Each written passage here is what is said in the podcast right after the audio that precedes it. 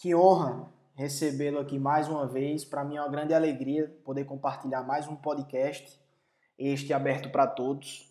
Eu espero que realmente possa fazer sentido para você. E, assim, a grande inspiração desse, desse podcast é justamente poder é, é, já começar a estrear aquilo que terça-feira à noite, e eu estou dizendo aqui com exclusividade porque não disse nem mesmo ainda no Instagram, estou fazendo esse podcast aqui na sexta para já lançá-lo após fazer. E nós vamos fazer uma live terça-feira, convidado especial, para falar justamente sobre o tema que eu vou traçar aqui hoje, que é um tema de propósito dentro do seu trabalho e como é que se eu não encontro o propósito hoje e quero mudar, como é que eu posso fazer isso financeiramente? O que é que é importante eu é, fazer para poder mudar realmente tendo ali alguma segurança nessa minha mudança? Veja só, é, o primeiro ponto que eu quero tra tratar aqui com vocês é o seguinte: é que muitas pessoas ainda estão naquilo que o autor do livro Pai Rico, Pai Pobre chama de corrida dos ratos. Então, existem muitas pessoas que de fato ainda trabalham por dinheiro e se enquadram na corrida dos ratos. Que corrida é essa? É assim: a pessoa começa o mês pensando em pagar as suas contas, mas quando chega é, o dinheiro na conta dela e ainda não chegou o momento de pagar a conta, ela já gastou com consumos imediatistas. E aí, tudo que ela quer é que chegue o outro mês, na data do pagamento do seu salário, para que ela receba e pague as contas atrasadas, mas novamente ela começa a consumir consumos imediatistas e nunca ela consegue de fato se organizar, nunca ela consegue ter uma tranquilidade financeira maior, o que faz com que ela simplesmente viva uma corrida, um ciclo para correr atrás do dinheiro, para trabalhar por dinheiro, para pagar as suas contas, para consumir imediatisticamente, para poder pegar o dinheiro novamente, para poder pagar as suas contas e esse ciclo nunca acaba. Por que não acaba? Porque justamente ela entrou na corrida dos ratos, ela não encontra propósito naquilo que ela faz, ela só encontra naquilo que ela faz um meio para conquistar um dinheiro. Então, o dinheiro acaba se tornando o fim e o trabalho o meio. E aquilo que você deve fazer é justamente o contrário. O dinheiro ele deve ser o meio é, para você conquistar um fim. Então, é, o fim é você ser um bom cara no seu trabalho, um fim é você se realizar dentro daquilo que você faz, é você encontrar um propósito dentro da sua profissão. Isso é um verdadeiro fim é, que você deveria buscar.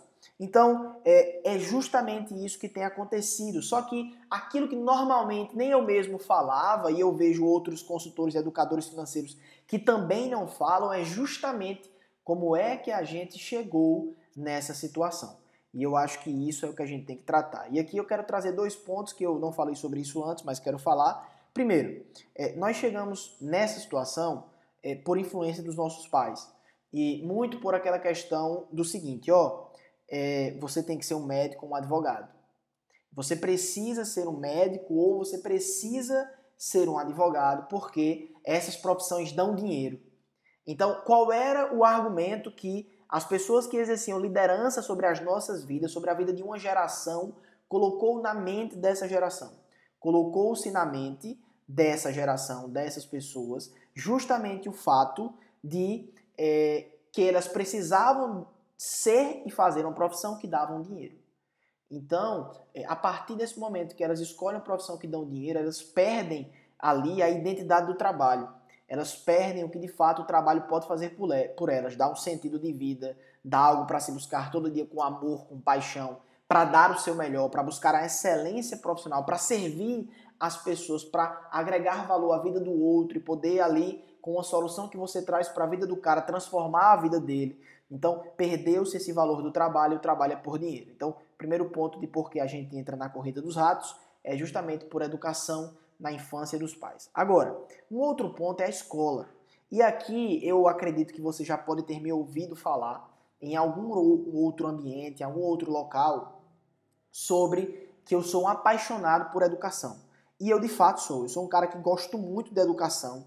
Eu sou um cara que é, gosto muito assim de, de de, de ensinar, de falar, de aprender. Eu realmente gosto disso. E aí, é, o que eu vejo é que o modelo da educação não favoreceu a, as pessoas a saírem dessa corrida dos ratos. Por que eu digo isso? Porque nós vemos um modelo de educação que é totalmente é, voltada a você aprender coisas que muitas vezes você nunca mais vai ver na sua vida, mas que você aprende para passar numa prova. Beleza, é importante ter o critério de uma prova? É claro, isso acontece em todo mundo. Mas o que eu estou querendo dizer é, não deveria ser um modelo de educação que levassem as pessoas apenas a querer estudar para uma prova, mas sim a aprenderem a saber quais são as suas aptidões, aquilo que elas querem de fato fazer na sua vida e estimular elas a saberem o quanto antes. Por quê? Porque às vezes chega uma pessoa de 16, 17, 18, 20, 25, 30 que ainda não sabe o que quer. E sim, existe uma parcela talvez de responsabilidade da própria pessoa, é claro que existe, mas ela também nunca foi estimulada pelos caminhos corretos. Então, apesar de que resolver e decidir o que você vai fazer com 16, 17 ser de fato muito precoce pela inexperiência muitas vezes, essa inexperiência ocorre porque não foi dado oportunidades na própria escola de você ir para a prática, fazer estágios desde cedo, estimular o empreendedorismo, por exemplo, nos lares mesmo, em casa, o filho trabalhar com o pai, naquilo que o pai trabalha, ou o pai estimular ao filho a trabalhar naquilo que ele quer desde cedo. Então, não, não, não houve esse estímulo. E aí o que eu percebo é justamente isso. A gente aprendeu muita coisa que não faz mais sentido hoje em dia. Eu aprendi tanta coisa de física, de biologia, sei lá, que eu nunca vou mais precisar. E eu tem tanta coisa como, por exemplo, que administrar o dinheiro que eu poderia saber com 16, 17 anos numa aula de gestão financeira nas escolas que nunca teve. É básica, gestão financeira básica. Então, isso é uma coisa fundamental que não tem. Direito constitucional, por exemplo. Quantas vezes a gente precisa saber as nossas leis e perdemos é, é, coisas, é, é, é, direitos, muitas vezes por não usá-las da maneira correta, as leis, e a gente não vê nenhuma matéria básica disso na escola. Então, é, a gente precisa mudar o nosso modelo de escola para tratar com as questões do dia a dia. E se a gente fizer isso e estimular as pessoas a começar desde cedo a procurar um trabalho, um estágio, algo que dê dignidade, algo que faça realmente ir para frente, o modelo de educação muda totalmente. E aí vai acontecer justamente o entendimento de que é um dos fatores daquilo que falta para que as pessoas possam fugir da corrida dos ratos, que é justamente o quadrante de Kiyosaki. Veja, é um, um testemunho pessoal é que eu comecei a, achando, eu acreditava que só existia um trabalho digno, ou mesmo não sabia que existiam outros tipos de trabalho, a não ser entrar no concurso, fazer um concurso e trabalhar. Ou seja, para mim só existia emprego se fosse com trabalhos fixos, teria que ter trabalho fixo e além disso, além desse trabalho fixo, teria também que é, você teria que ser um empregado. Então você teria que ser um empregado e você não poderia ser o patrão, por exemplo. E não há nenhum problema, não há trabalho certo, trabalho errado. A grande questão é que eu nunca fui ensinado que existem quatro tipos de trabalho. Você pode ser um empregado, profissional liberal, sei lá, um empregado mesmo que trabalha em empresa CLT ou não, para alguma, alguma pessoa, algum órgão. Você pode ser um cara que é autônomo, você trabalha por si mesmo, prestando serviço a outras pessoas. Você é como se fosse um empresário de si mesmo. Você pode ser um empreendedor de fato, que abre uma empresa, paga custo fixo, parará, um empreendedor. Ou você pode ser, que tem um CNPJ, ou você pode ser um cara que é é, um investidor. Então são quatro tipos. Eu não sabia que existiam quatro. Para mim só existiam um, só existia um. E isso me fez me limitar muito dentro das possibilidades que eu tinha no mercado de trabalho durante muito tempo. Então hoje, por exemplo, eu sou empregado, eu sou autônomo e estou me tornando empreendedor. Então circulo em todos. Por quê? Porque uma das coisas fundamentais para as pessoas é aprenderem a administrar o seu dinheiro e ganhar mais dinheiro é ter mais de uma fonte de renda. Então é fundamental que você tenha mais de uma fonte de renda, é fundamental que você possa buscar isso na sua vida, para que você possa ter melhores remunerações. Se você só tiver uma, não é que você precisa viver mal, mas vai ser um pouco mais difícil. Porém, se você só tiver uma, administre bem a uma que você tem para gastar menos que ganha e conseguir realizações e objetivos. Agora, o que acontece diante disso tudo é que há um quadro de uma pesquisa de 2017, foi a mais recente que eu achei, é, do jornal, deixa eu ver aqui se eu acho o jornal, jornal O Tempo, é, que é uma pesquisa que diz o seguinte, que 72% das pessoas são insatisfeitas com o seu trabalho. Imagine, a 72% das pessoas que trabalham, elas são insatisfeitas com aquilo que fazem. Por quê? Não aprenderam a viver por propósito, a fazer por propósito. A live de terça-noite, o horário ainda está sendo definido, mas a live de terça-noite, talvez 21 horas, não sei, vai ser justamente falando de propósito. Propósito no trabalho, como trabalhar com excelência, com dedicação, como você ter propósito dentro do seu trabalho. Então, isso é extremamente fundamental. E aqui eu vou deixar uma dica final, falando financeiramente e falando pessoalmente. Primeiro, solução para tudo isso. Se eu estou no lugar que eu não quero estar ou se eu estou caminhando para viver isso. Anote o seguinte: o que é que você gosta de fazer? O que é que você sabe fazer? E, depois disso, o que é que o mercado quer? Alguns chamam isso de PMA: paixão, mercado e aptidão. Paixão, o que é que eu gosto? Aptidão, o que é que eu sei fazer? E lembre, a aptidão pode ser aprendida. E o outro ponto, o que é que o mercado quer? Se você fizer isso, você pode começar a estar dentro de uma profissão que de fato lhe agrade, que de fato você encontrará propósito. Agora, Anderson, entendi tudo isso. É, acredito que eu vou mudar aquilo que eu estou fazendo. O que é que eu devo fazer?